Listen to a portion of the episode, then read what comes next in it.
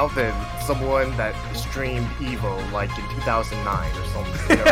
That's crazy. Just think about it like that. So if you think about it like that, then OYK, it's a lot of work that he's doing. But I mean, you know, Evo in 2009, I feel like it wasn't even on Twitch, right? Wasn't that like Ufrag TV or something back then? Ustream or Justin TV. Dude, I'm telling you, there was I styled and got styled on someone in Street Fighter 4 on the main stage. It was during pools. That footage is off the internet because it was on Ustream or whatever, and that, you know, that website doesn't even exist anymore. Didn't you have that one flash kick game against that girl in Virtual Fighter on one of those streams? No, that was a legit ass stream. That was Twitch. That was a Twitch stream. Damn, beginning of Twitch. It was this one. So I was playing against a breakdancer guy. This dude actually breakdanced, right? So that's what we bonded on that before we even played. He wore a shirt. He wore a shirt that said an event that I knew. So I was like, "Oh, you're a breakdancer." He's like, "Yeah, you know it." Blah blah blah. We're talking all this shit, right? And so eventually we go to play. I hit him with the sickest Ibuki combo in Street Fighter 4. I styled on him. I had the crowd clapping after I beat his ass in that one round. And then he beat my ass. And then he starts breakdancing on the stage while I'm walking off. This is 100% real. And this was on like a lot of people saw that shit, but only people that saw that shit on either on the stream at live or like, you know, at the time, because that footage is off the internet. But I want to find that because I want to see that. I know the dude's name too. I can find footage of that dude breakdancing on YouTube. Is he on Twitter? Maybe he's on Twitter. Maybe somebody has it somewhere. Nah, he saved the footage. Damn. He saved the footage. I mean, shit. If he saved the footage, dude, what if he had a homie filming him? He's like, watch. If I win, I'm gonna pop off. Here's the thing.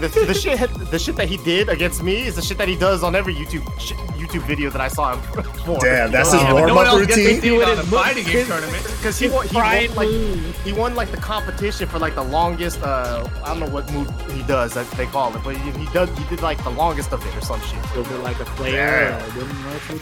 Nah, it's like hand hops. He's cool, man. He was funny. He's a funny guy. I liked him. So he beat you and then he breakdanced? Yeah. Okay, damn. Nice. But I still styled him during the game too, as well. So it's like, you know, we were both. It was both very, you know, very styling on before Twitch clips could even be a thing. That was like, damn. Honestly, that he did that shit 10 years too early. It had he did that, dude, now, right? Twitch clips, yeah. Dude, he would have been worldwide with that shit. But all right, another thing we're bringing back is another Boomcast, episode number 43, if I remember correctly. And we got a couple new news in the Tekken community. We got some new. Like fresh this week news. But before we get into that, we have a little bit of some little updates that happened in the FGC. You know, we're mostly like Tekken guys here, doing a Tekken podcast, but let's cover some of the noise that's going on in the FGCs. First thing, starting it off, we have a new Melty Gear announced. Type Lumina. Melty Gear. Melty Gear Stride. Go on again about how we're Tekken guys doing a Tekken podcast. Melty Gear, dude. Hell yeah. Oh, that worked out so well. This is right next to my favorite anime, One Bleach. Yeah, what? Oh, Dragon Ball Narutos and stuff. Nice. You guys came to the right place to get your Melty blood info, let me tell you. Oh, shit. So new one announced. We're going to start off the stream. Okay, yeah, all right. Type all Lumina. Right. I don't know what that means. You know, Japanese I think none of you guys have ever played Melty Blood, like the original one. No, it reminds me of BlazBlue with the subtitles, Calamity Trigger, Catastrophe Fiction, or like they just make up shit. When it comes down to looks, it looks most... closest to, I would say, that game. Unist. Yeah. It's like 2D, pixely, but I'm sure the new one will look very... Yeah, they don't agree, huh? But I'm sure the new one will look decent, I guess. The one thing about Melty Blood, too, is that game exists to be played on the lowest tier PC possible. It existed, like, so that you would play on, like, a laptop that, like, barely... So, like, you can run Melty Blood now on, like, a Chromebook.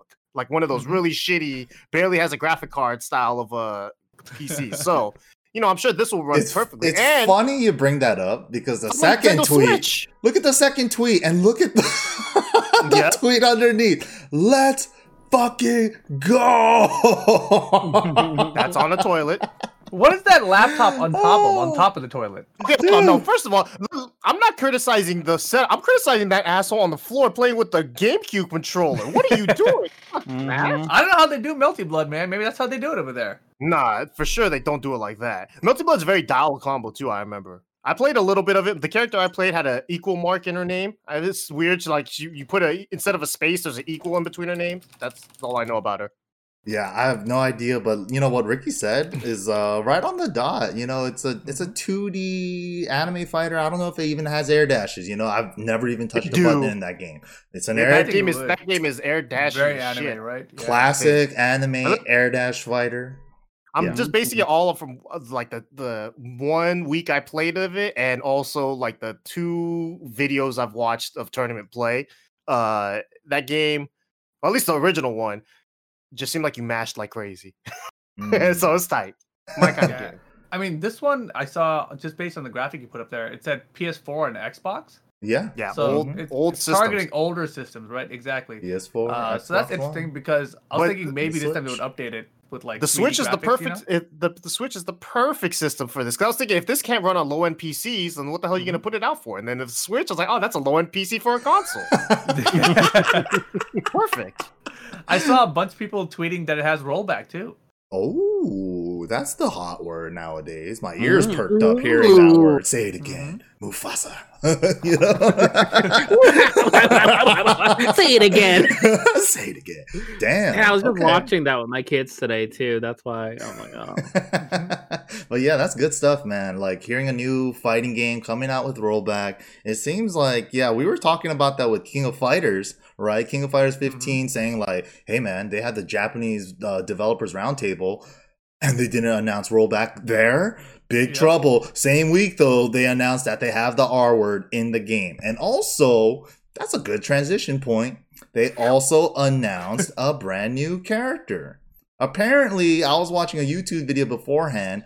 This character only existed in one King of Fighters before. And in the lore, he dead. But this is the first time he's back in a game. So, other than those dream games, because there's no lore connected to it. So right. Yeah, what do you guys think? Look at you doing research on a game. I didn't intentionally do it. I was showering, and then I had a YouTube video playing of like... Why showering? What the hell, man? Dude, I always have something going on in the background. I need to hear my podcast on the go anywhere, right? So you have Maximilian in your ear telling you... No. I had Sage, Giuna, playing in the background, and then it switched over to a Rufo Mongol video, and then he was explaining about this character, and then that's why I figured it out. All I know for this guy is that he's a part of like the evil squad or something. There's an Orochi, like that's a big deal in KOF. That's like the Mishima or the Hado no Setsu or whatever, I guess. So this is their version, and so he's like a big deal. There's like evil Ryu.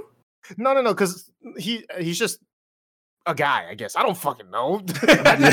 Squad, they're all badasses, and he's like one of them, maybe. Yeah, well, and then this one of them, maybe. And then he has a super that they showed at the end of the trailer, and then it goes to this, and it's just like that classic meme picture, man. It's everywhere.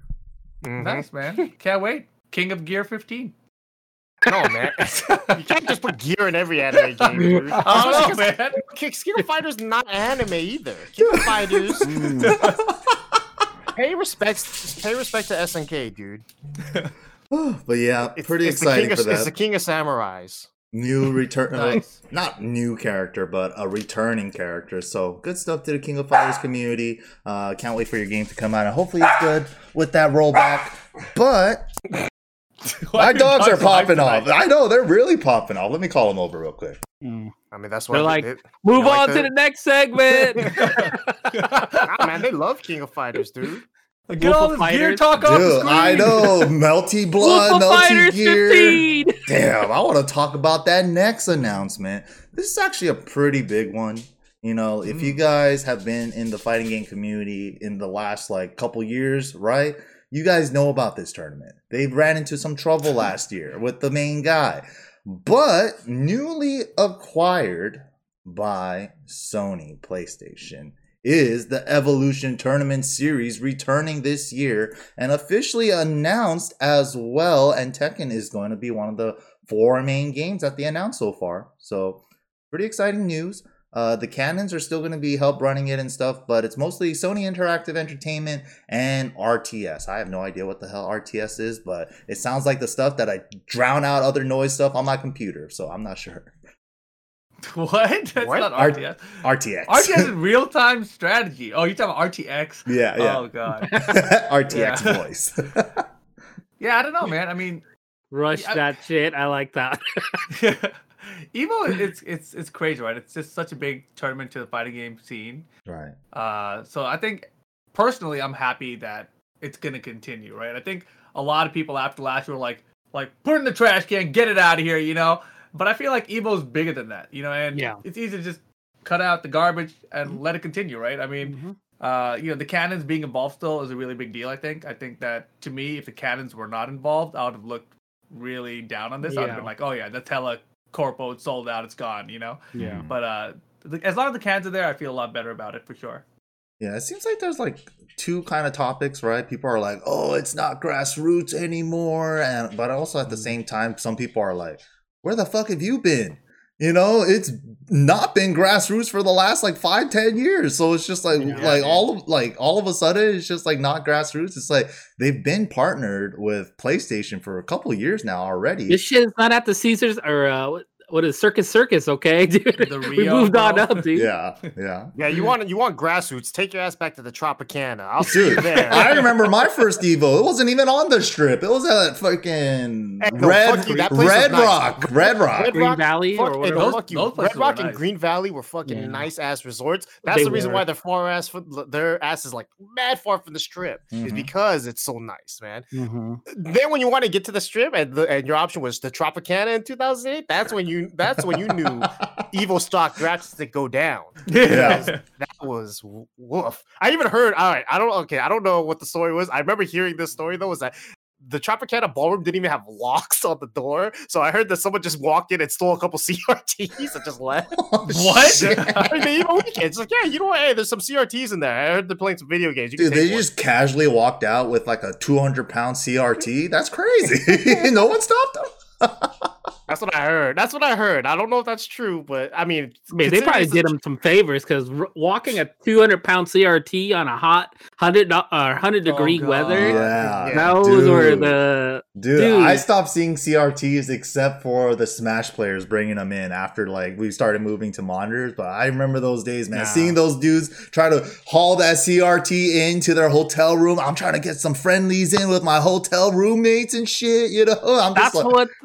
The whole journey about this like Evo thing and you know moving, we've come a long way. Like Evo's come a long way, but like Mikey was saying right now, like, watching from the comfort of a 50-degree AC unit room, looking down and watching these dudes carry 200-pound CRT, right?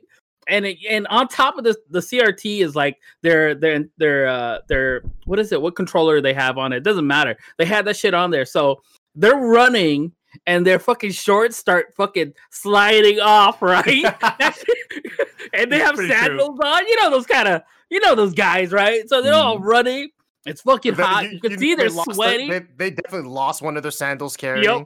Yep. Sandal down. Oh, they have to make the decision to either put the CRT down, reset everything, and then go back up again, right? No, that's the struggle, right? That's the schmicks. Yeah. And it's like you're like an innocent bystander. It's like I should go help that guy, but I don't know what I should help. Help him with the CRT, or help him pull up the pants. But I'm like, he's a Smash player. He probably doesn't shower. I'm banging on windows. I'm going 8, baby. That shit is crazy. I'm laughing.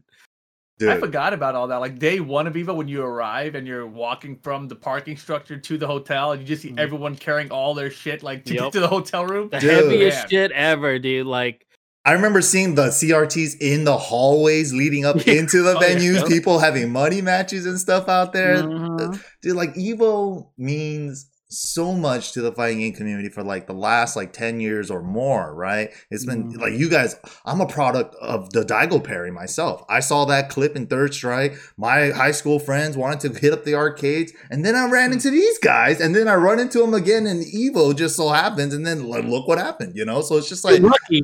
Look, you didn't catch these hands, fool. Yeah. So it's like, all that stuff, you know, was like a culmination of a bunch of people helping out to like make it the Super Bowl of fighting games. You know, like last year, Joey got outed for the sexual harassment stuff that he's done to other guys and stuff. And like all that stuff started coming out, but they gutted him out. They kept the cannons in there. And it's just like, everybody, all the little wheels and gears and cogs that makes it all possible, it wasn't just Joey, you know? It wasn't, he was just the face, but it's the gears, man, that got it all turning and got it all going. Yep. Yeah. And also, Joey only came in around, like, I want to say like 2010, Ricky. Do you remember? He came in late. Remember, like, the cans were trying to step out and Joey stepped in and kept Evo going for a while? I remember cause there's a point where it switched over, right? And then Seth left too, right? Like he was kind of involved with the founders as well, right? Seth Killian with the Capcom, yeah. I mean, I don't know exactly the whole shebang about it. All I know is that I'm glad Evo's back, just you know, in any way, right? Because it sucks that when you don't have a major tournament to kind of look forward to, and even though it's online, which you know, obviously is not the preferred way.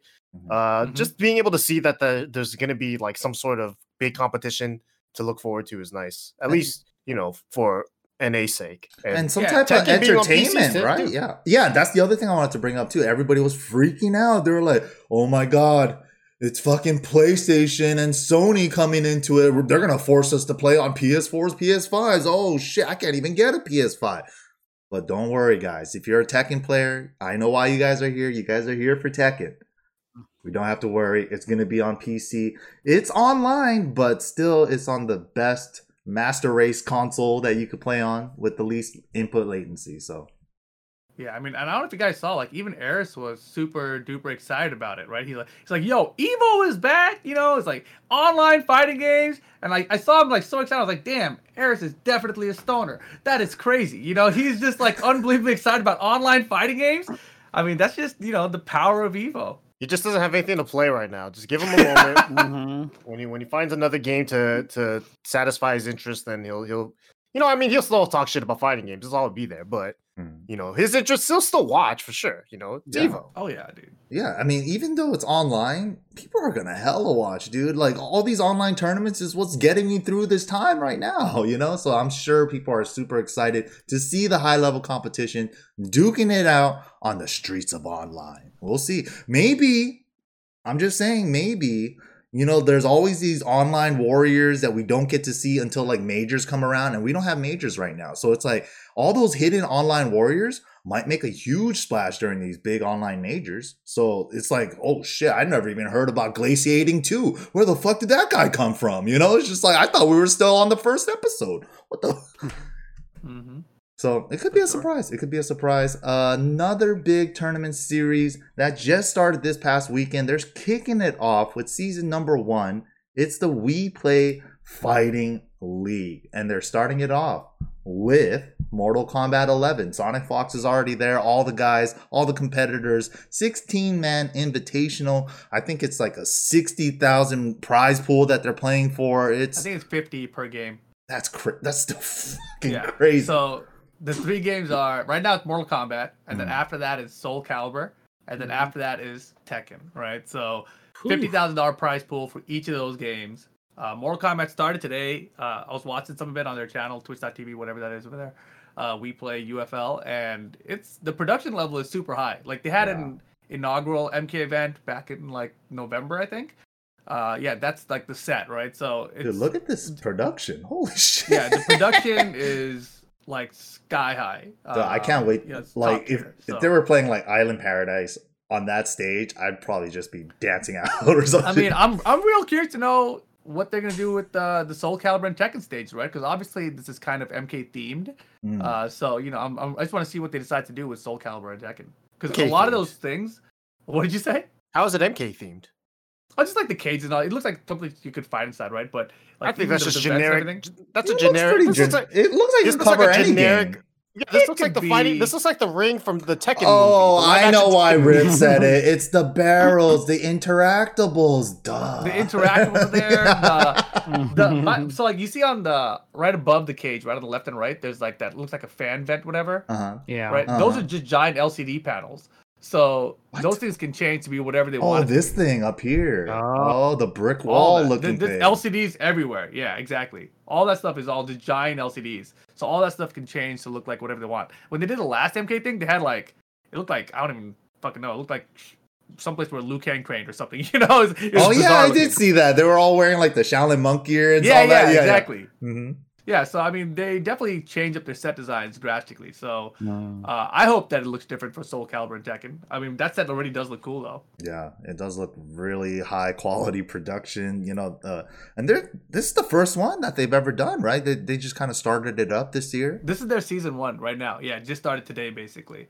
So, you know, we'll see how it all goes. But that's a lot of money for fighting games. And you know how FGC is, man. Anytime there's something with really big money, everyone's a little sus about it, right? So yeah, justifiably so. I feel like with the history that we've all had. With, I mean, just to kind of put it out there, he's already come out publicly about it. Kudan's when he went to the Kuwait tournament or something, right? Invitational.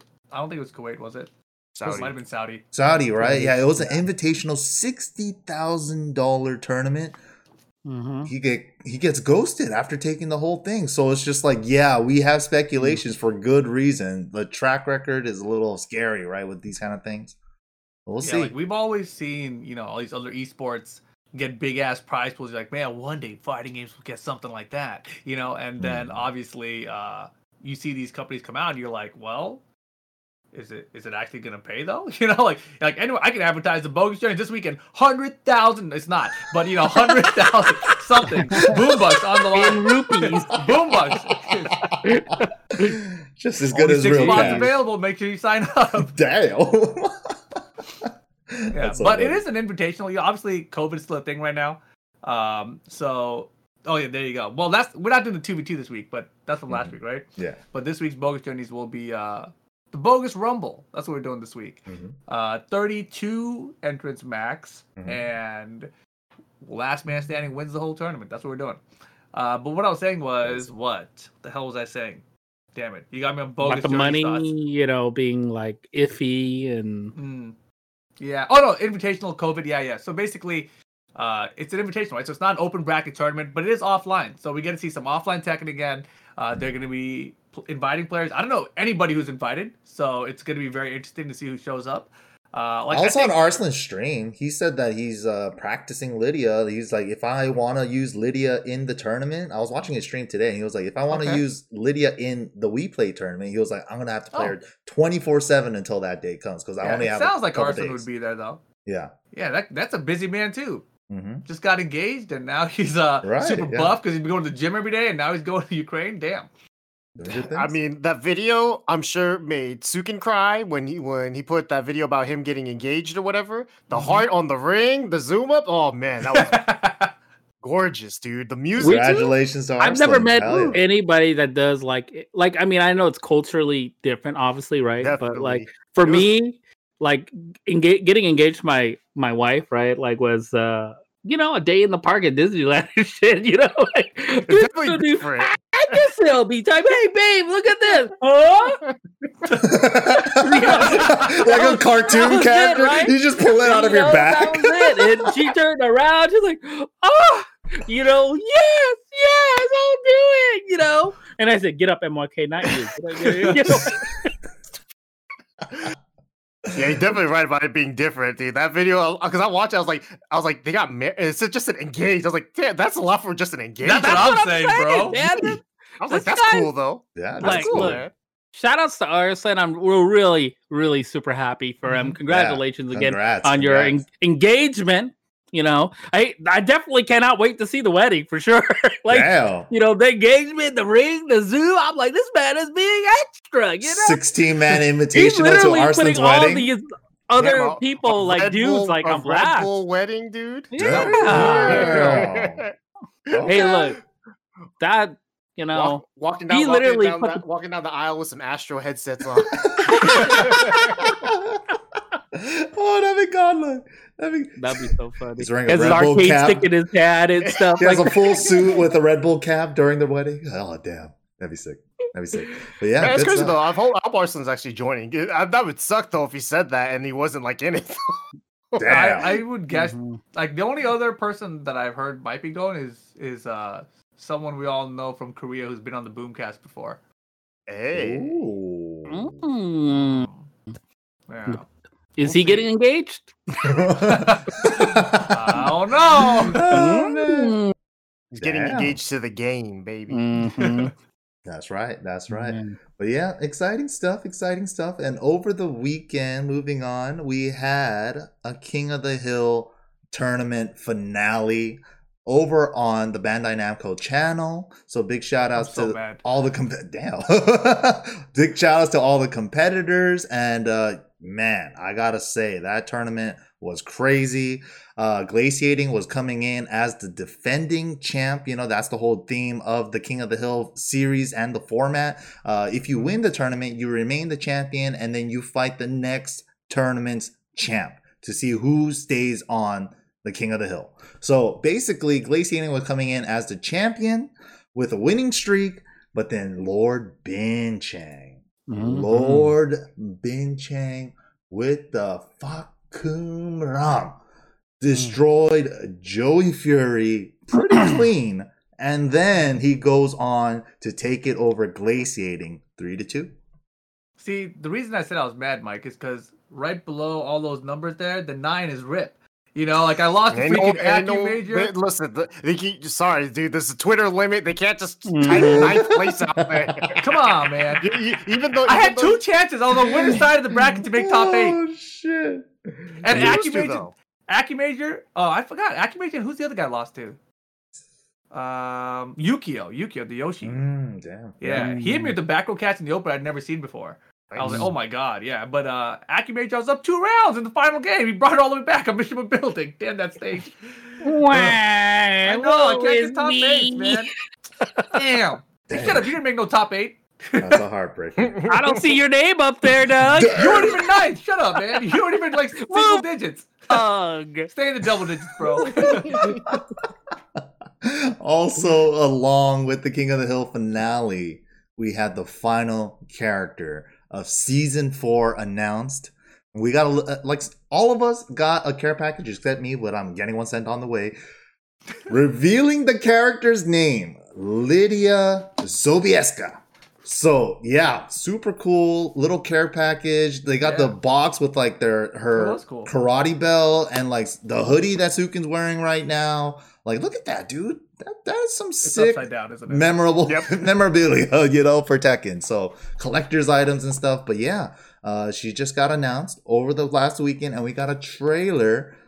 And the best part of all, my personal favorite, is when they announce the character, and then they tell you it's coming 2 days later. Bam! They dropped it on us. So super cool, and the trailer looked pretty cool in my opinion. And my favorite part. My favorite buff to Tekken 7 since season 2, this fucking stage right here. This fucking stage right here is called Island Paradise, but upstairs it has a little pool area with Lee hanging out, and then they remix the fucking poolside song. And then you go downstairs to the beach, and then they remix the beach song.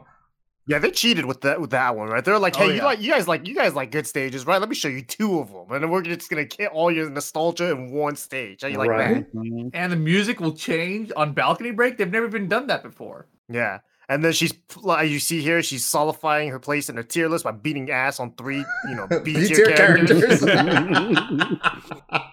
You know what? Let's that just makes me so mad. I was telling MYK earlier about like people putting out like ranking the tier on their character, right?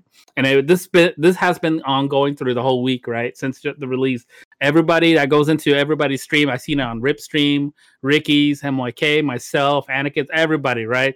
First thing they say, what tier is she? How good is she? How a tier is he? Like, you know, the one thing I could understand, you want to know where the level is. The one thing people should be saying, especially players coming in, is how fun is this character? You know, because that's what initially what got all of us into this game. The fun of our character. We didn't like Rip didn't go, well, I mean, Law looks kind of scummy. Yeah, I'll use him. Yeah, he's scummy. Or, you know, Rick's not, ooh, Gary, ooh, I'll definitely use him. Hardy, yeah, you know. Dude, like, we all picked up our characters not based off a tier list. Yeah, I think that's what you're trying to say, right? And I think that's... but I'm also trying to make fun of these guys at the same time, so leave me alone. No, gosh, I think we got that. The one thing you said that, like, I was like, is that still true? It's like people pick characters or play Tekken based on fun, and I'm thinking of Gilkey. I'm like, yeah, Gilkey hasn't had fun playing Tekken in like forever. And so I'm thinking about that. I'm just thinking of other people. Like, it sounds like because like the more, you know, the general, you know, way people look at the game is like, bro, everything, you know, blah, it's all negative, right? So everything's so negative, and like, who the fuck is having fun playing Tekken anymore? I'm having fun playing Tekken, and I'm having fun. Yeah, being negative, so you know, dude, but that's just me. It seems like Tekken Twitter. It seems like you're not allowed to have fun. Shit. Yeah, like, man, I had a lot of fun reading Tekken Twitter this week. Oh, you sure did. I couldn't stop. Okay, go ahead, take it away, dude. Run it back. Go back. Okay, no, that's a perfect segue. That's a perfect segue into the next topic, right? So, Lord Harada posts the patch notes the day after the Lidia trailer, right? So this is like we're traveling back in time from earlier this week. Monday, he releases the patch notes. And as you can see here, huge list of changes for Steve, right? And then we're going to get into the next topic after that. Also, huge list of changes kind of for Julia. Not really. She could go suck it. But Falcom, bro, Falcom got touched and Steve got touched the most. Yeah. Yeah, rightfully so. Yes. Mm-hmm. The fuck? What? I mean, I know it's a sensitive subject for some of these Steve players. Is it? I just retweeted this meme made by the Trust 19. This part kills me. I didn't even notice that. That shit is comedy, bro. That's good. Oh my God, dude. That's part. Damn, that's what happened. And meanwhile, I was like, I'm extremely sad and disappointed with his bow changes. I put my life into Steve. Steve had been nerfed so many times, but this time he's dead. Steve literally does not. Eddie, homing move now. Added Michael Murray, Harada, Holy Deep, Tekken Low High. Or my turn. Man, Harada, I mean, I should have put you in a body bag. A while back, you too, you too, Michael Murray. I should have put you all both in the body bag, you know? That's definitely Finblade's tweet. Yeah. So it was definitely very, you know. Show the clip again, Mike. Show the clip again. Show the clip again? Okay, one more time. I okay, with the sound on this time. Dude, oh my God. Saying, like he got nerfed, but dude, he's still good. People always jumping to conclusions. God. That shit has me dying. That shit's so good. It's me. I can't be fighting people anymore. Down too. I can't hit people. Okay, but to like kind of like backtrack a little bit, right? You know, like what Sukin said, where people are like, I'm not gonna fucking pick up a character unless they're A+ tier minimum, right? And we didn't pick our characters based off a tier list when we first started, right? It's just like whoever we clicked with, I'm willing to put in the extra work because I fucking love this character. And I'm willing that is definitely not the case for me. Oh, really? No. Really? What? I picked Ganryu because I was beating ass early, and I was like, bro, none of these guys know how to block this low palm, and I'm going to just keep spamming it and win, because I like winning. Winning's fun for me, and hitting people with the stupid low is fun. And then once that got nerfed, then I picked Bob. And then once I got nerfed, then I picked both of them.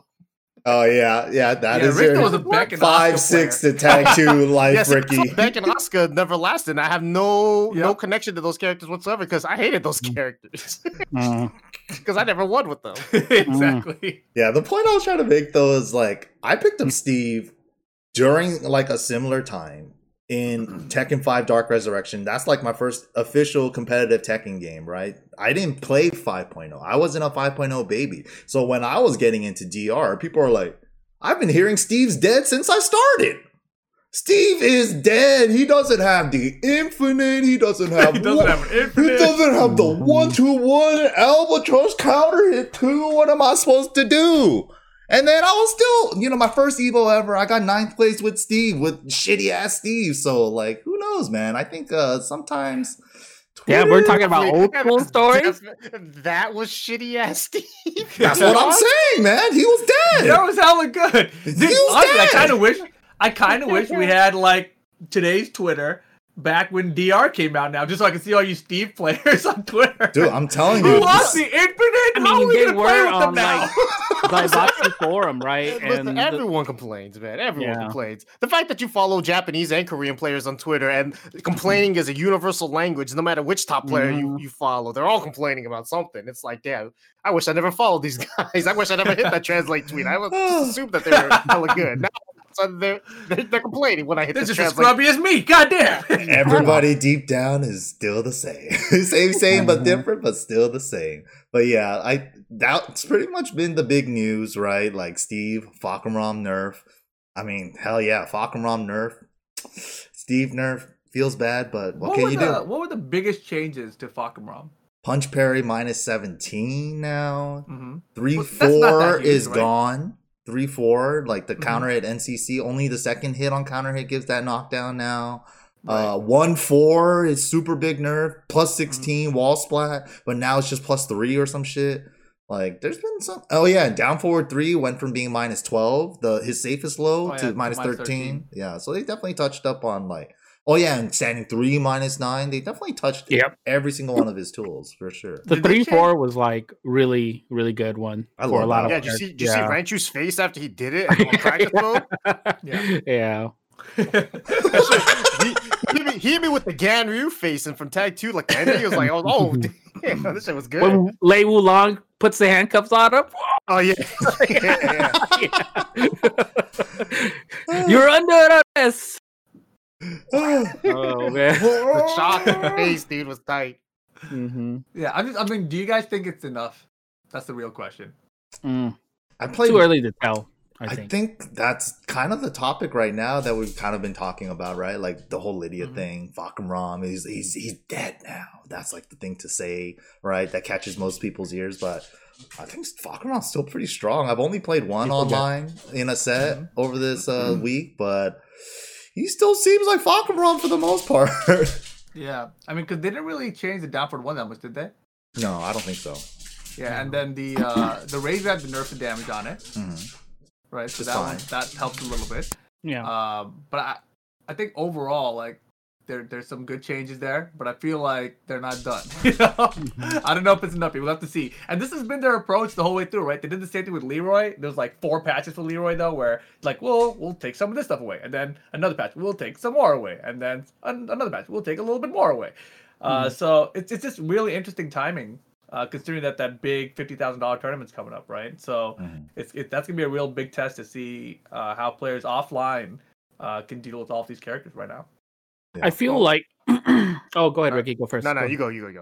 What I was just going to say was people have already kind of tuned themselves to play like at this high level against Fakkenraum, right? Looking for specific attacks, ducking these highs, things like that. Now with the nerf, that's going to make it a lot easier to kind of adjust to it, right? And I feel like a lot of people were getting beat out because of this certain move, depending on the character they have. But that move is now nerfed. I'm talking about 3-4 specifically, right? It really was a good standing 3 is still good, but -9. At least I know I'm not going to get counter hit after it right now, right? So I can challenge it more.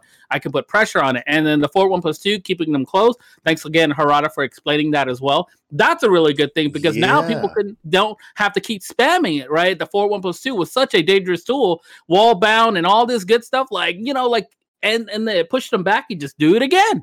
You couldn't move anywhere. But now that has been adjusted, you could keep them in front. He doesn't really have a lot of strong tools in the beginning, besides his down forward 1, right? But you know, I still think he's super strong. I mean, I'm not gonna put him on a tier list yet, but I think he's still strong. Yeah.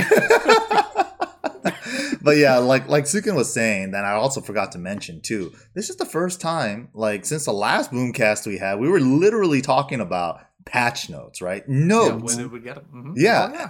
And then patch notes, right? And then Street Fighter V came out with paragraphs describing why they changed a couple things. And then in the data part, it was just like Tekken, right? Like one-liner, we changed this. But beforehand, they gave you like an idea of why they changed certain things for the Street Fighter characters. But now, Namco took a page out of their book, and they added paragraphs into the patch notes. What do you guys think about the new detailed patch notes? That's what I was going to bring up earlier. I think that it's a good direction, obviously. You know, some of the things they put in there, there's obviously like no real description needed. It's like, fix this because it's bugged or something. Yeah. You know, like some of those are like obvious, and the other ones that are like more strategic, and they're saying like this was too strong, or you know, we felt like, you know, this was needed to tone down, right? So a lot of the explanations have been things that are too strong and need to be toned down.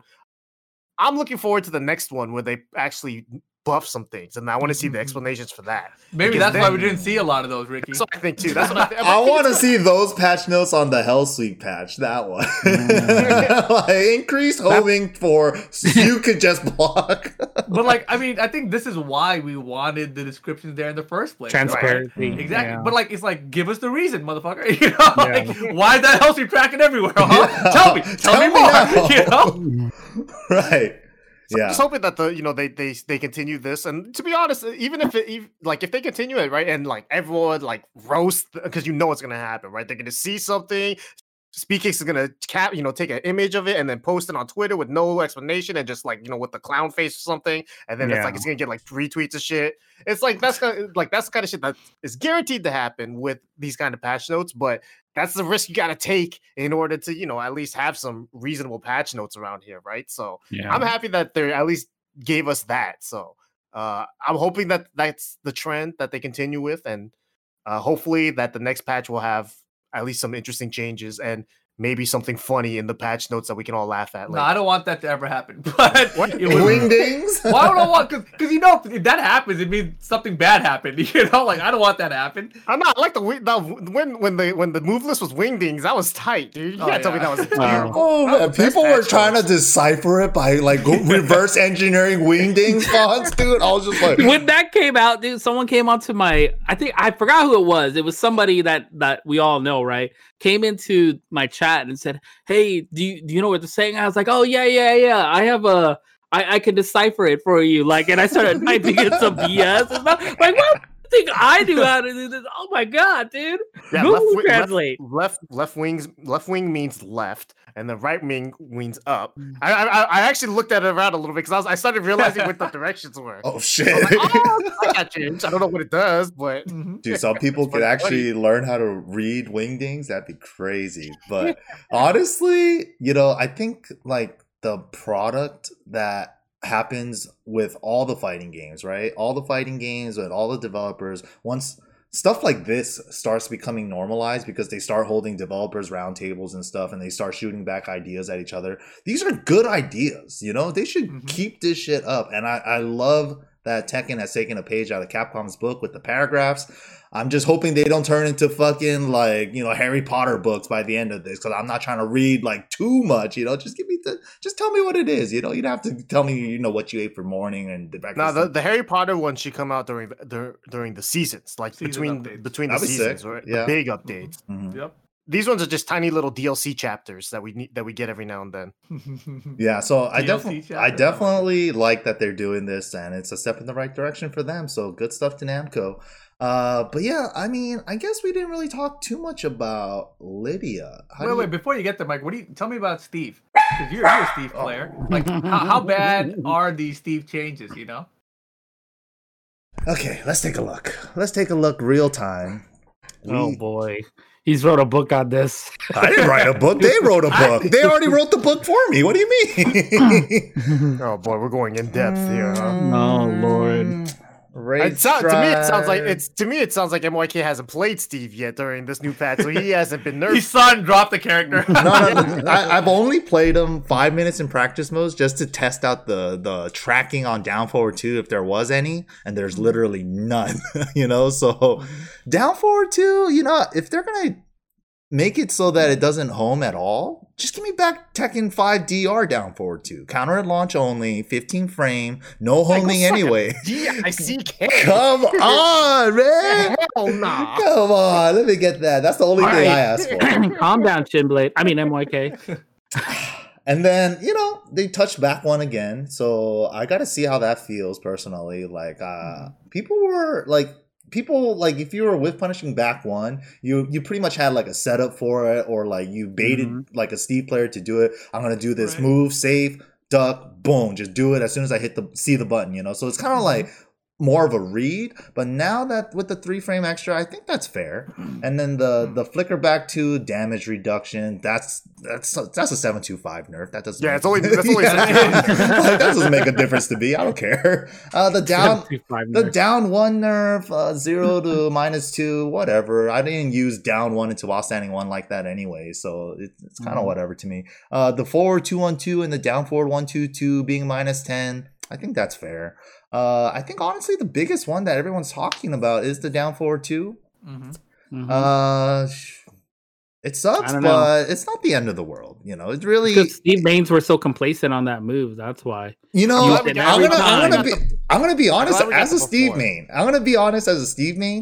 I find, like, you know, sometimes when I play for a long time, couple hours or so, and my brain starts shutting off and I start resorting to autopilot and shit, and I'm just like, I'm literally just doing back one, down forward 2, and down 2. That's literally all I do, and I'm like, it's pretty boring. I see why Steve's boring now. So, you know, honestly, it sucks. But I'll get over it. Whatever. Steve can still track. He just got to make other stuff track. I always think about when Jimmy watched Nee play Steve against JDCR and Evo Japan, and his commentary was just standing there, and then Nee hits JD with the back one, and then Jimmy just goes, "What the fuck else was he gonna do?" And I'm just sitting there like, "Yeah, you're right. That's about right." That's pretty funny. Good old Jimmy J. Yeah, Steve, down forward 2 is probably just the biggest thing. Everything. And the wall carry, flicker 1-1, albatross 2 doesn't send them super far anymore. But also at the same time, I kind of like that change because I never fucking liked the flicker 1-1, albatross 2 ender, and I'm just like, I could get the same wall carry by doing this route, and it's easier. But I'm just also at the same time, it kind of homogenized these combos, all of them. It's just like you either just do the same combo every time or you ain't doing the right one, you know. And that shit becomes mad boring, you know. It's like, I just do the same combo, I'm gonna get the wall or not, and then it's just like whatever. Wow, so his combos just become just as boring as his neutral. Yeah. in Tekken 7, honestly, Tekken 7 Steve has kind of turned into that. It's just you do the same optimal shit over and over. It's the same combo. It's gonna do the wall carry and it's gonna do the damage. So it's just like, why not? You know? Yeah. Yeah, so I'm glad we got the before. I want to see how he feels after like a long set. Just one long set. I want to see you. Next move, guys. MYK is like, Steve is dead. I can't believe he's dead. I'm waiting for the tweet after he's got one good session in. Like, what the I'm never playing Steve again in this season. We're never going to get that. Harada, I should have put you in a body. They gave me another blonde character. I'm fine. Oh, man. But yeah, back to that topic. What do you guys think about Lydia's new character? Like a traditional karate style character. Like, we've had Mishima Karate. What the fuck is Mishima Karate? That's just made up. You don't see fucking Japanese dudes doing electric with their right hand out of nowhere. Like, I don't see that shit. But Lydia seems super cool. See, like, in terms of a traditional fighting style, it's kind of like, you know, people are kind of calling her Leroy too, right? Because she's like, oh, she comes from a traditional fighting style. But I'm just like, she has a down back 3 and he has a down back 3. Law has a down back 3. Is he Leroy -1? What the fuck? Like, I hate when people say that shit. Maybe more negative, but yeah. Right, yeah. And I'm just like, that kind of topic is stupid, but I really like the return to form. It kind of reminds me of Tekken 3, where it's just like, every character's fighting style is a legit martial arts, and everything that they're doing, people do in IRL. Tekken 6 was like the weird anime period. Now it's like back to martial arts. It's kind of cool. What do you guys think? No, I completely agree with that. Like, just exactly what you said, right? Like, Pokemon Leroy and Lydia now are all like traditional martial artists. Obviously, in Tekken 6, we had like Lars and Lisa with chainsaws, or, like, and Bob. Who's anime. Like, this doesn't make sense, right? Like, physics doesn't make sense there. So it's cool to see them going back to this approach. We've talked about that in the past. Lydia, though, you know, this character is very interesting. I think she is very confusing to use. I think that most people couldn't figure out like her basic game plan right away. And I feel like she has a lot of potentially good moves. Mm. And so you just don't know which ones to choose. And then even when you get a launcher, there's like 5 combo routes, which is also cool. Yeah. Because like when Leroy came out. Yeah, when Leroy came out, everyone's like, oh, there's only like, you just do the same combo always off every launcher and it's fine. Mm-hmm. All right. Mm-hmm. And then we found out over time, you found a couple more routes and options, right? Mm-hmm. But with Lydia, it's like, dude, I don't know which one to use, you know, and there's so much to look through. So I think it's going to be a while before people really figure out like what's optimal with her. The thing that I'm starting to see already, like, I don't know if you guys saw it on Twitter today, but she had like a wall combo where you can take them off the wall sideways, spike them, and then forward, three-oki. So like that kind of stuff looks really... Like, it could get interesting. Because, obviously, right now, and going back to what Suda's saying, everyone's asking, what tier is she? You know, and they're all scared that it's going to be a Fakamaram Leroy situation. Mm. And most people said, like, yeah, she's definitely not S tier. You know, I've seen Arslan say that. I've seen JD say that. But when Fakamaram came out, everyone said, yeah, he's like a mid-tier character. You know, right. No one was really... Great. And no one's really talking about him that way, right? And I think Lydia is harder to figure out than Fakamaram was. So, I think, you know, give her a little bit of time and we'll see where she ends up. But for right now, I think... she's very fun. You know, going back to what everyone is saying about how she's kind of, you know, Leroy 2.0, whatever. Mm. I think that's just from the original trailer, right? The trailer that came out, we saw a bunch of parries from her. You know, we saw like these counter hit lows and stuff. We're like, oh man, she's got all these parries like Leroy. She's got like Hermit Stance low counter, right? It looked like that. Mm. But functionally playing the character, she doesn't play like Leroy almost at all. I think she's like closer to like playing against her. I feel like I'm playing against Miguel almost, which is like the down forward one and like all these like jab strings. Because like when I play against Miguel, like, I don't know what's coming next. I'm like, is it down forward one to a high, down forward 1-2, you know, something in a savage? And I feel like the same way with Lydia sometimes when I'm trying to defend against her. So yeah, it's funky. And then playing with her, I feel like it's like Leo, where I get a launch, I'm like, I don't know what the hell to do. It's some kind of weird stance thing, and then something happens, man. I don't know. Routes, yeah, I can see that, yeah. Yeah, so that's how I feel about the character. I don't know if that made any sense. No, I mean, I was following along. It made sense to me. Just sounds like you're having fun with the character, and that's kind of how I've been, too. I've had a lot of fun. She seems pretty... the thing I've been having more fun is watching other people play. I watched Anakin reach Tekken God Omega. I watched Chikuden reach Tekken God Omega. So it's like, you know, getting to watch good players actually play the character way better than I could. I'm like, oh... That's what I'll never do. Nice. So I'm watching all that, right? Learning a lot. Because actually, the main thing watching them is I'm learning how to, at least as a mind of a Lydia player, at least like trying to figure out like how the offense goes. So then you can at least reverse engineer it in a way, right? Mm-hmm. So that's fun. I think right now she's pretty strong, especially if you don't know obviously if you don't know what any character's doing, you're gonna get blown up, right? But she can definitely, like, if you're someone that's gonna hold back and make it easy for her, then she's gonna wave her hands in her face, hit you with some blue shit, then you're dead, and it's like, why? You know, so overall I think she's a lot of fun. I think she'll be good to watch. I hope that there'll actually be top players with her, especially come Evo time. I'm hoping that, you know, we could see the rise of Lydia, at least in a top 8 situation or something like that. So that'd be sick. It'll be interesting to see, because, you know, this is the thing with a new character like this. The one thing about it is that there's no history with these characters, right? Mm. Lydia does not have any loyalists to her. So any Lydia main now is going to be a brand new main, and whether or not they stick with her, you know, we'll see, you know, because at the same time, I don't feel like there's any more Leroy mains. What the hell happened to Leroy? You got nerfed Leroy? Hard, man. I know, dude. It's crazy. Speed up that orbital again. 3 frames faster. Come on. Hell no. 3 frames the other way. Reverse it. Yeah, no. Put it in reverse. Jesus. Sukin, any thoughts? I don't know. I feel like... I mean, I do know. I'm gonna be honest. I think it's my mindset's a little different, obviously, because I've been playing with Lei for so long in my whole life here, and stances and all that. Yeah, yeah. The stances are a really big deal to me because it really adds to, like what Rip was saying, a different flavor in every combo type of deal, right? Mm-hmm. Like, there's so many transitions, ways you can end the combo. There's so many ways you can use the stances as like oki or setups or things like that, and it's really up to the player. And I've been jumping in and out of a lot of people's stream, and the one main thing that everyone has in common with is how much fun she is. And I really wanted to praise Namco about this, because her design I mean, for even with Fakaram, Leroy, like Rip was saying, and Lydia, is that the designs have been amazing. They like have turned, I think, the majority of the community into waifu warriors. Like literally everyone, I've seen nothing but people doing portraits of her, drawing her, and all these like, you know, all these pictures. And you know what? I've before she actually released. Come on, man. Yeah, before the trailer was even done, we already had fan art. They didn't even know what her face looked like. And they only saw Scar and was like, all right, that's enough fan art for me. I already drew a full body art and put that shit on. Dude, people are making their mod versions in the game of her by doing Nina, like, and putting her in a Julie outfit. I'm just like, oh god. But you know, in my take about the character, like, I'm mostly like a data guy, right? And right off the bat, like, some strengths about her that I could see is that her punishment game seems really strong. Like her 10, 1, 2, 2, like the stance is whatever, but it's okay. And then she has 2, 4 as well if you just want plus 8 and just get 23 damage.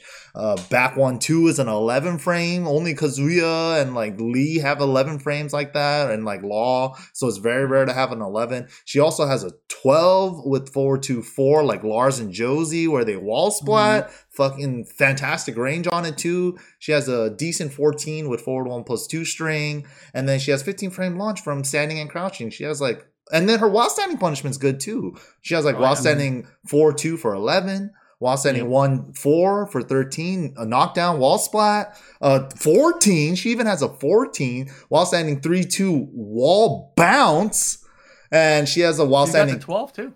Yeah, you skipped 12. Yeah, you're right. Yeah. Full crouch down 4-2. She has these numbers. She has all of them. Yeah, I even missed that one. Yeah, I even missed that one. And the other stuff about the character that I really enjoy is that there's some uniqueness with her. You know, we haven't had characters with just frames in a long time, or the strings where you could do the real man's input method rather than the lazy man's input method, and get a little extra bonus on damage, and you know you could delay it for the grounded it as a wall combo, like. And also, like what Rip was saying, that she has so many different routes and stuff. And then, you know, regurgitating what I was saying earlier about Steve, why I find him really boring when I play him in sets is that I'm doing the same fucking combo every time. Lydia, I have options. You know, I got options. Brand new whip just hopped in, you know, all that shit. Remember I'm just like... We were playing together earlier yesterday night, right? And each time we played each other, we had different combos. Yeah. Like every one of us had something different, right? In mind, right? Like, oh, Rip was like, oh man, I that's a good idea. I could have edited it with something like that. Move forward, stance, mid-low mix-up, right? Or ended it with the wall splat, you know, force a 50-50. Like all these ideas from so many players, not just us, obviously. Like there's so many other people that can take this character, have fun, and just do, you know, bring that aspect back of enjoying what they're playing, even though like the race to putting a tier list on a character like this is so early. I think that takes away from the enjoyment, right? Like just saying stamp B tier, okay, it could be and B tier. You could also be... I got an S tier having fun tier right now. I'm going with her, you know, she's so fun, and a lot of times like we get lost in that. Like a lot of players, so these last couple seasons, we've been lost in that. Yeah. And we've been thinking about tiers so much because obviously it's been a nightmare with Fakaram and Leroy. Yeah, in the beginning. It's like expected because it's like, oh, we had so much history with these DLC characters being so overtuned when they get released. It's like, we're a little skeptical. It's just like the whole evil situation. It's like, or the We Play situation, you know, it's like, oh, big tournament with big money coming in. You know, a little sus sometimes, right? It's like, we don't know. And it's like Zukin's saying, it's a little too early, but I think slapping her straight into B tier, like day 3 of fucking Lydia, day 2, technically, right? Day 2 of Lydia. Day 1 even, dude. Yeah. Day 1, yeah. Like, dude, we're not even at 7 days. We're not even at a week with the character yet. And you slap her into B tier, somebody, innocent bystander, could have been the best Lydia player in the fucking world, sees that tier list. Oh, she's in B tier. I'm not even going to waste my time, you know. It's like, you didn't even try. That's like there's so many good players that have that following, and putting something like that in a perspective really could potentially ruin somebody else's fun, or like their just mindset, right? Like, oh, you know what, this person said it like this, I should start thinking like them. Oh, you know, like we think for yourself. Choose a character, have fun, enjoy, because at the end of the day, at the end of what you do, the best you can with the character you love. Mm-hmm. Guess what? You're always gonna win. You know, no matter what, you did your best. That was fucking deep. What the hell? What does become a fuck tier list podcast? Because there's so many dumbasses out there now. That's my opinion. Thank you, Rip. It's like whatever. Who cares? I don't know. I see tier lists, I laugh. I never take any of them seriously. Only thing I love that's because you've been around for 30 years. I think that's us, you know, because we've been around. Yeah. Because I look for two things. Anytime I look at a tier list, I look for where Ganyu is, and I look for where Steve is. And that's all I do too. I look for Law and look for Steve. Not kidding. I only look for Steve and Ganyu. That's it. Mm. So it's like if they put Ganyu in like anywhere near S, I'm like, this guy's a little suspect. What the fuck? No. Yeah, that's a great topic. It's so funny you guys are just talking about all this, and I'm thinking, what do you mean it hasn't been a week yet? I feel like I've been playing Liddy for like weeks already. I played so much Liddy the last 3 days that I feel like I've been playing the character for a week at least, and it's literally only been like 2.5 days now. Right? Speaking of which, you guys want to make a tier list? Let's have a Boomcast tier. You want to do it, man? Imagine the amount of complaining everyone's going to do on this show. It's like on this show, just to make the tier list. Yeah, next week we have nothing to talk about, we'll just make a tier list. That's the craziest part to me. It's like, even when a player, when they were requested to do a tier list, such as Low-Hi, right? Low-Hi. Like, he puts out a fucking tier list. We based the fucking bogus journeys off that shit. And then he had to, like, a day later, he has to send out a I'm sorry tweet because he made a tier list. What the fuck is wrong with you guys? And torches going after him. The community for his opinion, you asked for his opinion. He gave it to you, and he even was like, I didn't even want to do this.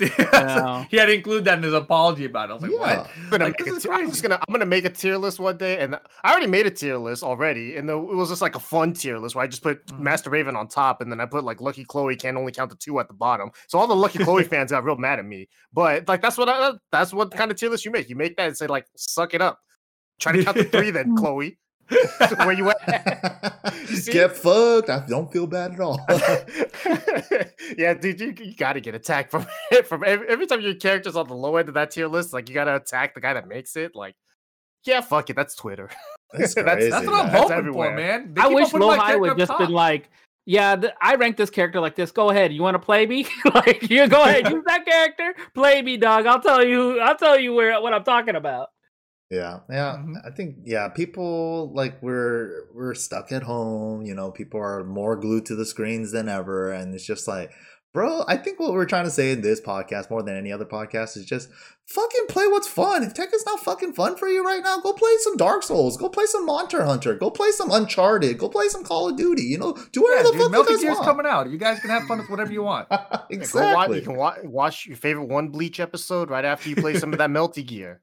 Yeah, I just think there's just constant like negativity as of late in the Tekken community right before the Lydia announcement, right? It's like, well, online this, online that. I'm like, bro, if you've been around, I still play fucking Dragon Ball FighterZ online. That shit is atrocious, but I fucking love the game.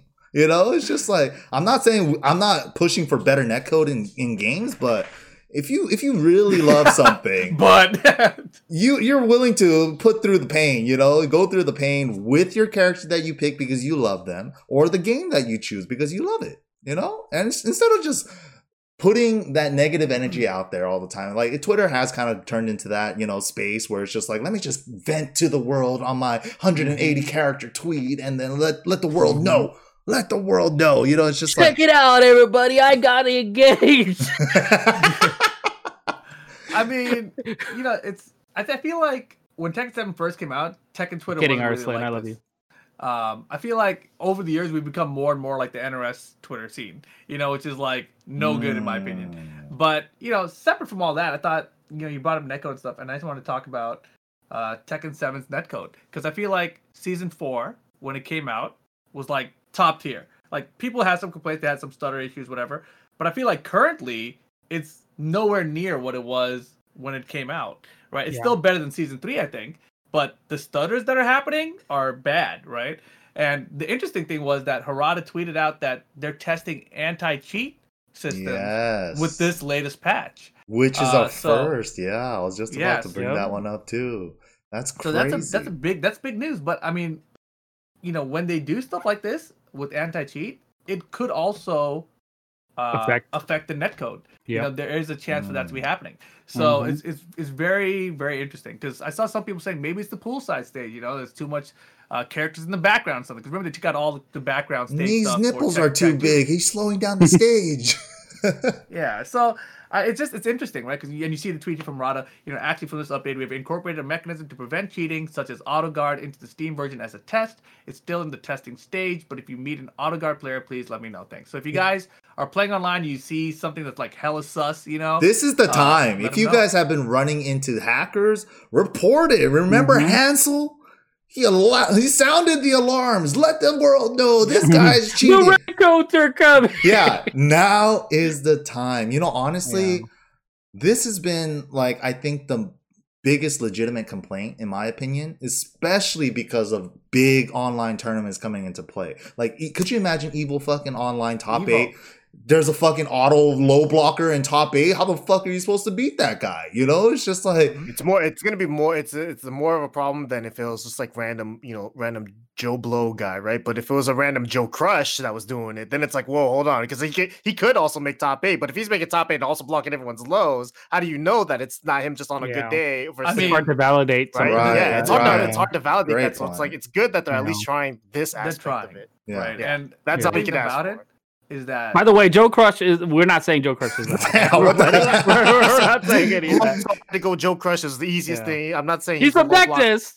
That's what we're going to say. You know, I'm just saying, stop blocking low against me, man. I'm just saying. He's in the chat right now. You look at Joe. I'm just saying. You beat me up too easily. Look, you beat me too easily. You beat me too easily, man. Yeah, how come every time I dash up to MYK, he's always blocking my down back days with Lydia? That shit's fast, man. Come on, I know you're not saying that. Hell no, I'm not saying that. Hell no. He's beating you guys up. Joe is still on my chopping block. I just remember hearing Rip every time you were playing MYK. It's like, you're crazy, Mikey. You're crazy, Mikey. You're crazy. Every time you do that. You do it in the same spot every time. That's why. There's no spot. I just dash up and I do a button. That's the spot. That's the spot. That's the spot. Yeah. That's the spot. No, but yeah, I think I am glad that they're starting to address the cheating situation, right? Yes, There's a lot of stuff like this for Tekken that they haven't addressed, right? Like the whole rank resetting, locally saved ranks. Yeah, you know, save scumming. Yep. Mm-hmm. Yeah, right. All that stuff needs to be addressed over time. You know, and hopefully this is. I mean, as with most things with Namco, I feel like this is step one. You know, hopefully it'll get better over time. Season 4, step one. Mm-hmm. Yeah. So I mean, but seriously, I hope that this does help us out, and I hope that it doesn't affect the netcode, because right now I'm noticing, you know, no matter who I'm playing, I'll get the random stutter, and I'm like, what was that? Why did that happen there? Like that is not how it used to be. You know, like just a couple months ago. So you know, the stuttering's I want the best possible netcode still, right? Yeah, the stuttering for me has been happening since, like, other than the very, very first Season 4 update, the little update they did after that for the stability, ever since then, I've been getting it, you know? So it's like, it's been the same for me. It was like that, but since this patch, I've had even more, like, notably more than I had from the previous version. So it's gotten worse and worse, in my opinion.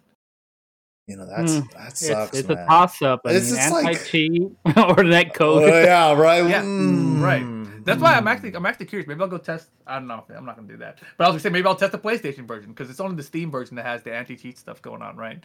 Right. Yeah. So I'm curious about it. But yeah, I'm glad that they're working on it at least. Yeah, I'm really glad that, you know, that was like my biggest worry on the last Boomcast. I'm like, dude, people have been reporting it, tagging them for a while, and then they had like the developers roundtable, and they're showing us like Wi-Fi charts and stuff. I'm just like, what about the hackers, bro? Like, let's take care of the hackers. But honestly, super glad that they mentioned something at this point.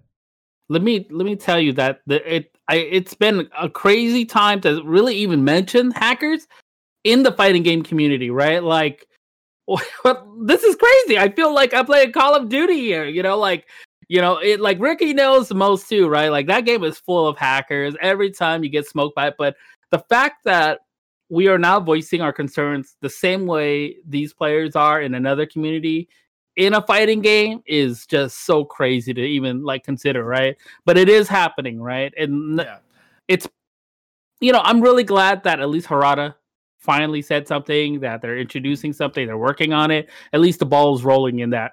Sure, it's season 4, but at the same time, season 1 and 2, we didn't have hella hackers, right? And so yeah, the only thing we had was tool assisted, which was pretty fun to play against. Yeah, because it was just a straight up bot. It's not a person doing the combos and anything, but it's just like, I mean, that's also still like, that's not favorable, but you know, remember it was trying to low parry everything. That was like the first side. But then remember you could low parry knock the sword. It like you could just find ways to exploit the AI. That was the AI. It was so fun to exploit, but I'll miss tool assisted. Come back so I can exploit that AI. Hey, again. Joe Crush in the chat says it's been a thing since Tech Revolution. Oh, so you know about that, huh, Joe Crush? You know when it all started, huh? Okay, I see what's happening here. Go on, tell me more. That's crazy though. How was it a thing? And how could you do a thing like that in a game like on a PlayStation 3 though? I never understood how anyone did it in Tekken Revolution. Anyway, it's probably just the data you're sending over and receiving. So it's like you just corrupt it somehow, or just like fuck with it. You're checking. You're basically looking at what the data is. You know, it's like, oh, this means that this was the input that was sent over or something, you know? Because I think as far as most fighting games go nowadays, they're just sending the inputs across. So you figure out what input got sent across, and you try to, you know, react accordingly. Damn. On those systems. Damn, that's crazy, man. Like, I never thought we would reach that point in a fighting game. That's what I'm saying, man. Like, well, we never thought that we'd have to play online for, you know, big tournament, you know? So it's like, that's kind of the way it is now. So, you know what, that's the thing, though, right? It's like, the fact that Namco is even addressing this probably is surprising to think about even like a year and a half ago, maybe 2 years ago, right? Because this was never an issue. We would never even think about it. Even if it was an issue back then, for the majority of us, at least, we're offline players. You're like, well, why the fuck do we want Namco to waste their time with online hackers?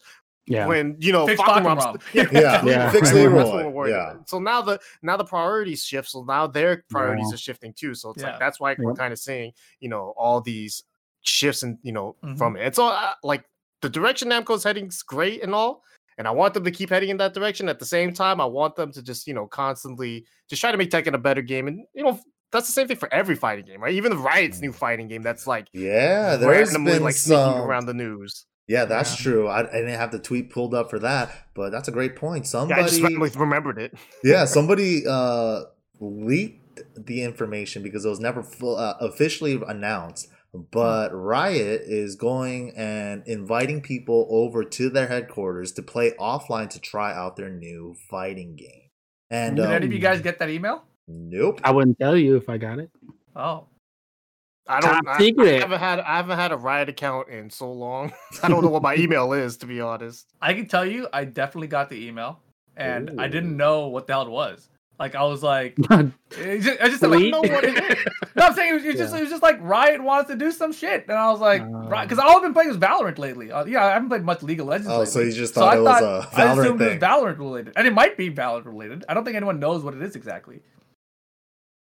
Pretty exciting. We might get some announcement. There's no release date, no news, but if they're testing it out, maybe they get a couple little polish, get a trailer ready, the trailer comes out, and then it's just like Namco, you could play it in 2 days for open data or some shit, you know? Dude, what if it comes out before Evo? Whoa. I mean, that's what the cannons have been working on, right? We're connecting too many dots here. Hold on, Chad, man. You got to clip this time right now, so that if we're right in the future, it looks really smart. You know? Yeah, but when was the last time Riot's ever released a new game like random? It takes them forever to release anything, dude. They've updated League of Legends since the fucking 80s. It's like, it's ridiculous. They haven't released new products in forever. Valorant, Legends of Runeterra. Oh yeah, Legends of Runeterra. You know that shit's a hit. Teamfight Tactics. I'm just saying they've been releasing games. Hey, those aren't games. Those are all ripoffs of other games. We're sorry, I'm comfortable. What do you think League of Legends was? Every single game was a ripoff of another game. But I hope it's going to be a ripoff of Street Fighter coming, bro. They're coming with that, dude. But here's the thing: I hope that it's a better ripoff. That's all I want. I want it to be better than League of Runeterra or whatever the fuck. What was that Robo Rumble game that they made before? Rising Thunder. Oh yeah, I was about to call it Robot Thunder. Damn, me and game names today. Guilty Blood. Guilty Blood? You put it the other way around. Dude, Rising Thunder was tight, dude. One button SPDs. Oh man, that game was sick. Fuck. It was like being tempting without having the execution. Oh fuck! Damn, I need that game. It's the only part of my tempting that's lacking. That's crazy, right? Oh man, that's crazy. So there's definitely stuff happening in the fighting game community, and tons. And you know, Namco, they're still actively trying to take care of the cheaters and hackers and all that. So I think a lot of things are moving in the right direction. So Street Fighter V just had a nice update. King of Fighters, they're killing it with the releases. Like, bro, it just seems like a bunch of good things happening. And anime players are getting their setups set up in the bathroom. Yeah, already. They're already ready, bro. They're like, I've been having a laptop in my toilet seat. You know, this whole they're getting time. Their Elmer's glue ready. Found the perfect place to put up that portable monitor right inside that like side mirror or whatever. Yeah, damn. waterproof LCD, maybe, so they can even put one in the shower. Yeah, so I'm really happy with like.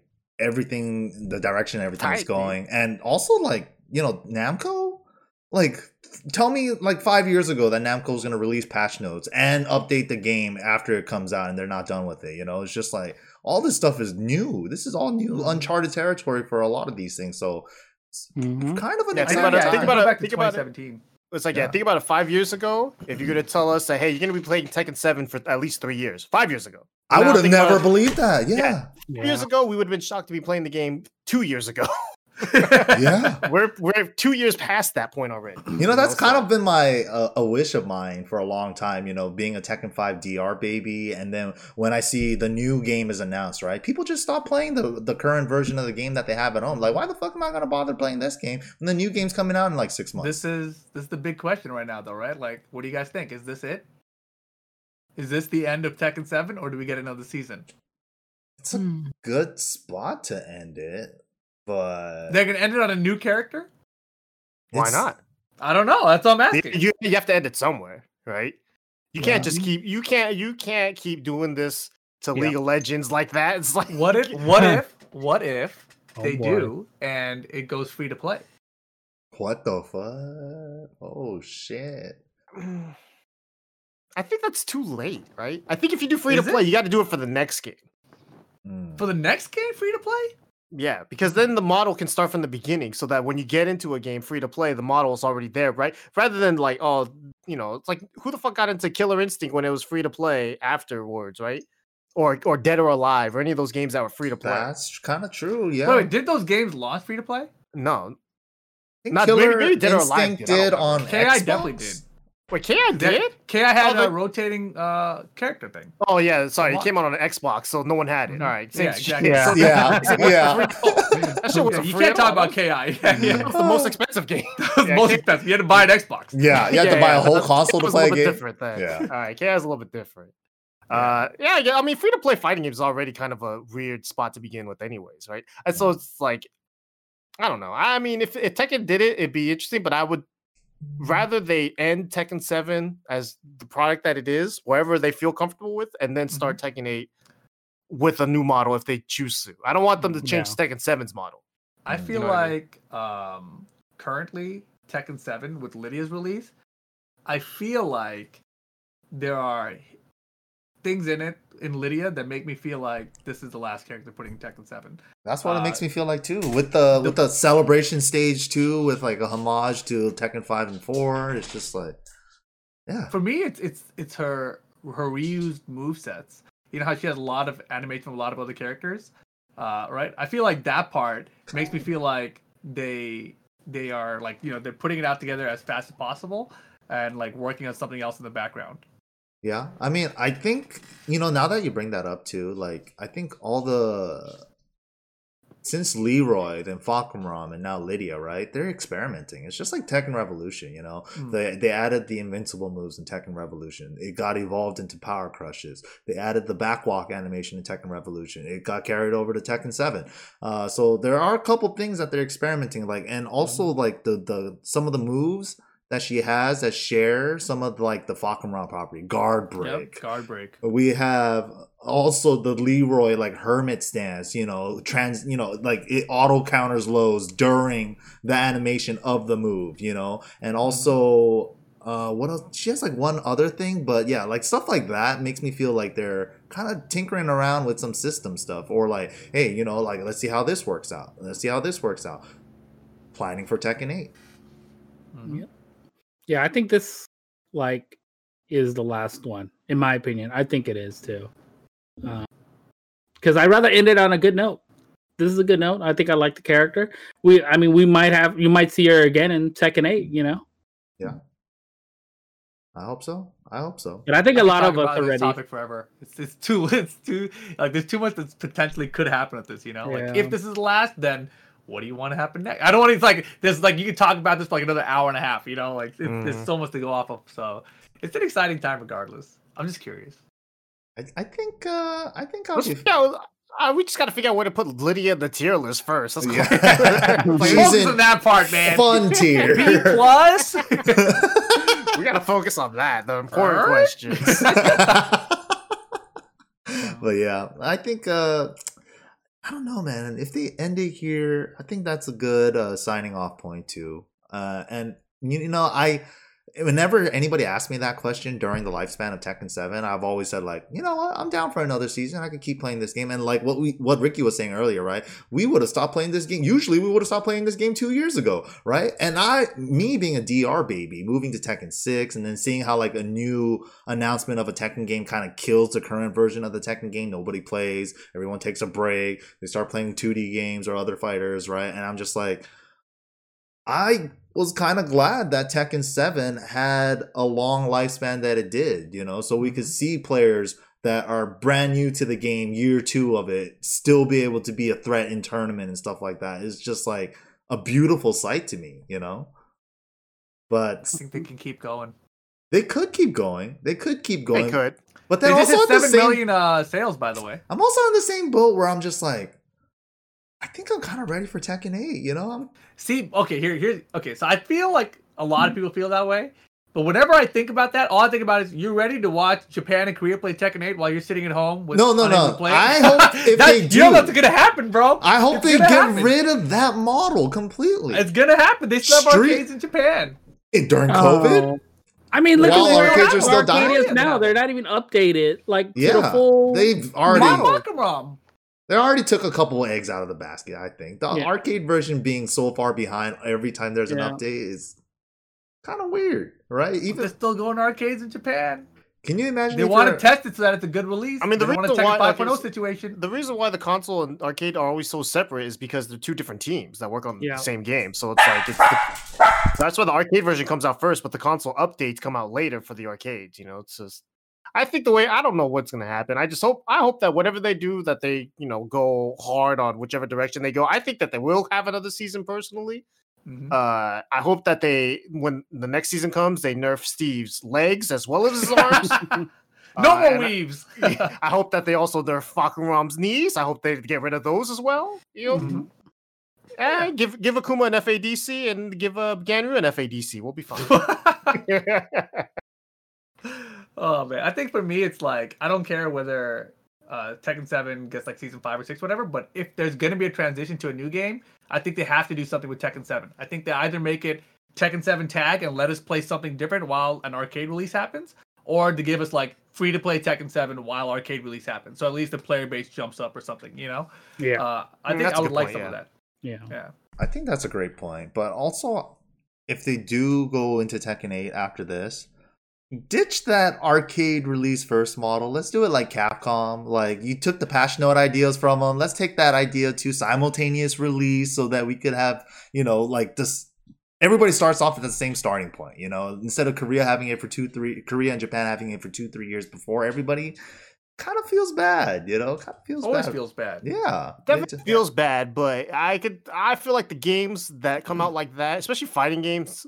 Never come out great. They never start great. It's that like was, you need the arcade release is the polish, you know. It is. Mm-hmm. Yeah. And that's like, it's the facts. It feels bad, but it's the only way we're gonna get a polished game at the end. Because if we played the original Tekken 7 that came out on launch, you imagine how much people would bitch and complain about that game that was that existed then, right? Yep. So what about the Tekken 6 at launch? in arcade. Oh, fuck. 6.0. Yeah, that was, what about Tekken 5? Too. Yeah, the only one we did play was Tekken 5 at launch, right? Yeah. On console. And that one was crazy. Like, that one, I think it was November release, and we got it on console in February. So it was that fast, like 3.5 month turnaround, and we got it on console. And that game was busted as F. You know, like, yeah, they've learned. They're better now about things, but you never know with the new game. Yeah, I mean, it's like if they don't, obviously, if they don't release it in the arcade, which, you know, whatever, if they will, they will, they won't, they won't. But if they don't, then it's like I definitely will be less confident in that the game being a good fighting game at first. You know what I mean? Agreed. Just because there's no... I mean, dude, NRS games, you remember that stupid Batgirl Infinite where she just had infinite meter for no reason? Yeah. That was DLC, by the way. They had testers for that. They had testers for that, and they did not test for that. And I was just like, you know what? It's just like... And Tekken has much bigger move lists, you know? Yeah. It's bound to get fucked up if that happens, so... It's tight. Yeah. I hope it's good.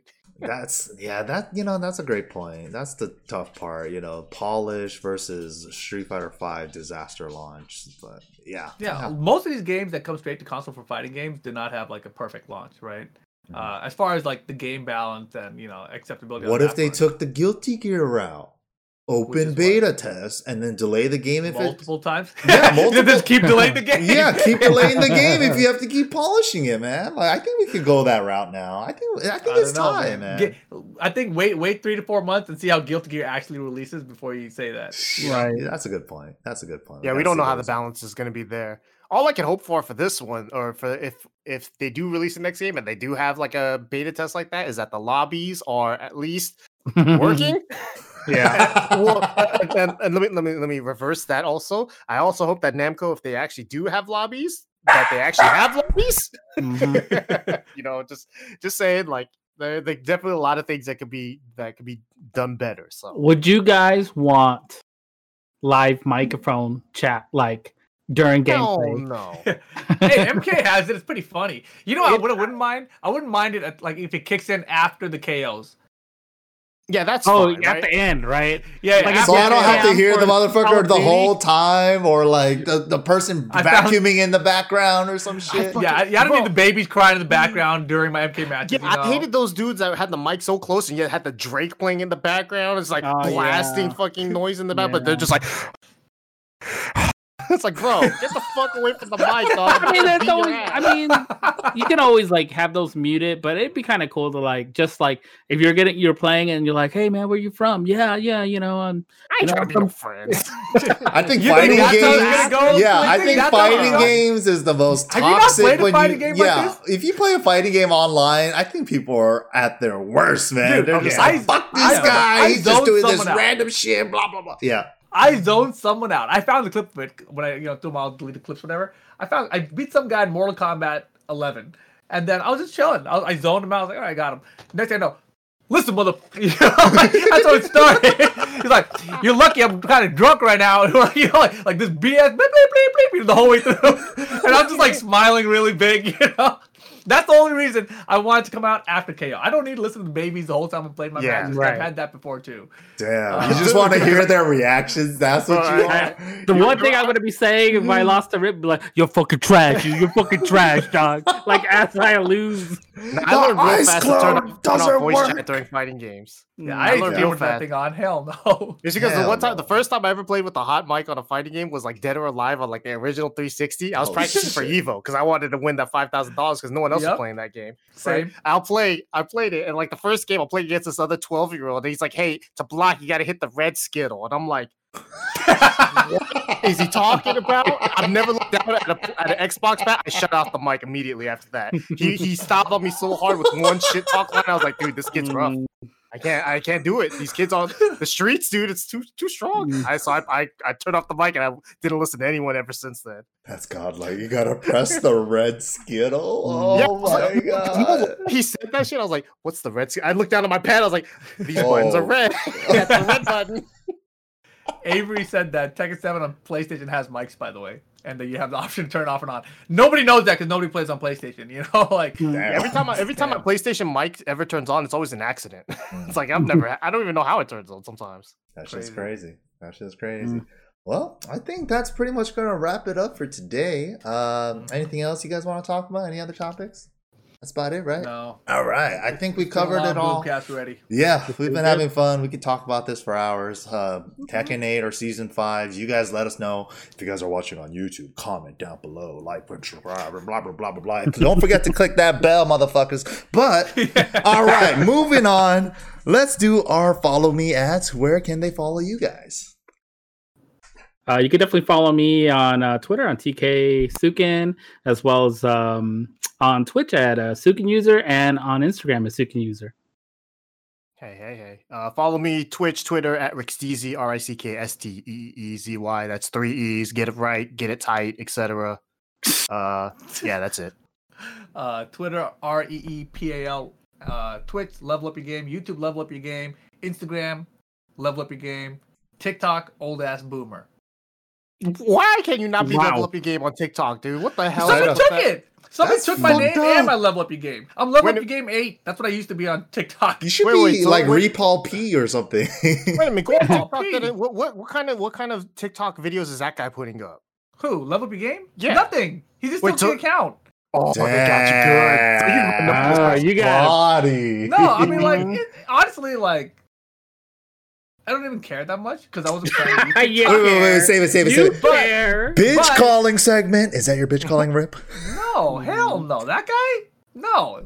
You can make him wait, tell me your follow-up, then I'll get to my bitch calling. Oh, yeah. You guys can follow me at the name is MYK on any social media thing. That's pretty much where you guys can find me. Boom. There we go. Bitch calling segment. Here we go. All right. Who took my damn TikTok, man? I'm kidding. That's what I'm waiting for, man. I know. Go off. Tell him. I'll sell it to you for $35. No deal. Too much. I can buy Skullgirls for that money. It's damn. That guy got you good. Damn. He got you. Did he? He's stuck with his account now. It's I got him. Yeah, I don't have any clips to put up. I don't know how to use this TikToker. So it's I'm just going to do nothing. Yeah, he's gonna sell it to you for thousands. He's it's actually funny. A lot of people, their TikTok accounts are not their regular account name because all the accounts are taken because it's from China. So it's a bajillion name. Wow, that's crazy. I was about to say people that don't keep the same handle for all their social medias for when people are trying to follow your content and stuff. I think that's always a bad idea. But yeah, that's just Sukin. Yeah. No, I mean Sukin User was actually taken on TikTok. And but TK Sukin wasn't, so that's the same as my Twitter and stuff. I guess I'll start it off with the bitch calling. I think it's time, boys and girls. If you were a dirty, cheating ass, hacking ass bitch, your days are numbered. Harada's coming for you. So, and why the fuck you want to play a fighting game that way, anyways? Just is that really actually fun?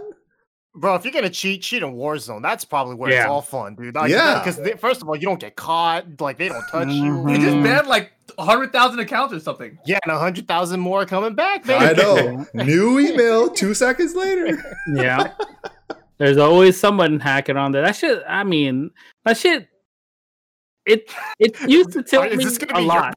Dude? No. We could double in on it. Yeah, we could double up on it. But what tilts me more is playing fighting games and running into a hacker, now it's personal. It feels personal. That's all. Personal? I mean, I think with cheating and fighting games, it's funny because, especially with Tekken, because you could just change your fucking save file to change your rank. Why the fuck are you going through all this work to cheat online? You need the W too. I don't understand. What are you cheating for? Mm-hmm. You can't make it feel like you're winning. Dog. So you can have Twitter clout or something, man. Yeah. And then let me see that stream replay, dog. And you're actually whack. Oh, great. There goes my whole Tekken career. Great idea, guys. Great idea. I don't have a bitch calling, so I'll just say fuck Cinnamon Toast Crunch and Shrimp Tails or something. Damn. That was crazy. Dude. Fuck Rip for trying to tell me that story while we're playing. And then he runs up and sweeps me like 3 times. Like, yo, so Topanga's husband. Boom. Down back 3. What the hell? Anybody you talk to Mike, his brain goes, huh? And then boom. Hit him with whatever you want. It's great. That was dirty. That's like, it's like, I don't even have any issue with the thing. It was just like, all right, Shrimp Tails and Cinnamon Toast Crunch. I've seen grosser. Move on. I've seen grosser and Rip's Gatorade. Twitter was up in arms over that. So you know what? Cinnamon Toast Crunch, you're a bitch. Wait, but Damn. You know that was Topanga's husband, right? There's and dude, the circle of information. So it went down from all of that to now everyone's shitting on Topanga's husband for not only being a rapper but also possibly assaulting other people. It's like, I don't know, dude.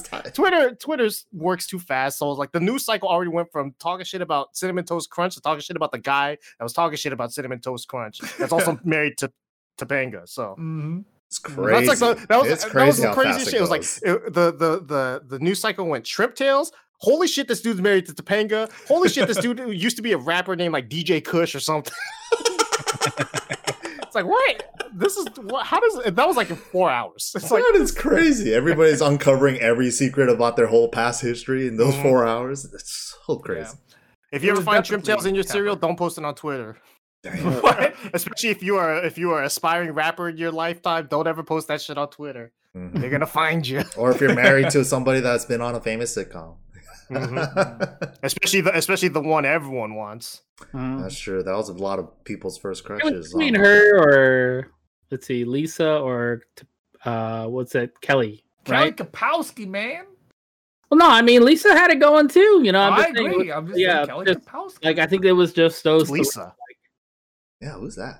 Lisa Turtle? Screeches. Come on. Oh, Saved by the Bell is definitely a very like blind spot in my history. I've never seen it either. Don't worry. Right? And I hope you get a strip tail in your cinnamon. Damn. All right. You won't find it on Twitter. Ain't no one going to find out my rapper name. Any bitch calling Griff? That's it? Oh, mine? I mean, there's nothing really going on for me. I would probably just say it's probably those Steve players that were complaining like crazy, dude. Like, anybody who overreacts to their characters getting nerfed like that, that shit's just too funny to me. Like, I don't know how many tweets I read on my stream this past week, but they were entertaining, so I can't really hate on them, you know? Like, you know, it's the first time. It made me smile so much. Yeah. It was the first time Steve players got that, so they didn't know how to react. It was just like a natural reaction. They finally got punched in the face, and they're like, this is what it feels like. Oh, what do I do? Yeah. I need to get on Twitter. I need to type on Twitter right now. Is this why people use Twitter? Is that what my blood looks like? Punch me in the nose. My nose is bleeding. Wow. But yeah. I felt a little bad about it later because like they really mean it, you know? But then I just smiled even harder about it. So that because I don't even know, you know, I'm not feeling that anymore. I mean, okay, look. It was pretty funny. But I was watching your stream and you kept reading these tweets. It was like reading those mean tweets out loud, right? Yeah, it was just like, funny because the way Rip reads it and he puts it in his own voice, and then it goes up in like levels with like each part of the sentence. Here, you know? Yeah. It definitely happens. Hey, look, really quick. My bitch calling, really easy, is for anyone that's looking to be a tier whore. Look. If you're a tier whore, Ricky. What? But we already know Ricky could be a bitch. All right, it's not you. Go put your head down. Damn. Anyone coming into this game, if you're a tier whore, don't be a bitch about it. Play a character you like. You know, don't let people fucking tell you how to play the game. Play the game for how you want to enjoy it. That's all. Yeah, if winning is what you want to enjoy, then don't listen to Sukin. Yeah, do what I do and pick Akuma. Damn. Play Steve for years. Yeah, thank you guys for watching. Bye. Nah, fuck that. Play Gandy. Don't leave. Play Gandy. Oh my god. Bring it back. Bring it back. Bring back Down Forward 2. Thanks for watching, guys. Catch you guys next time. Boom. Adios.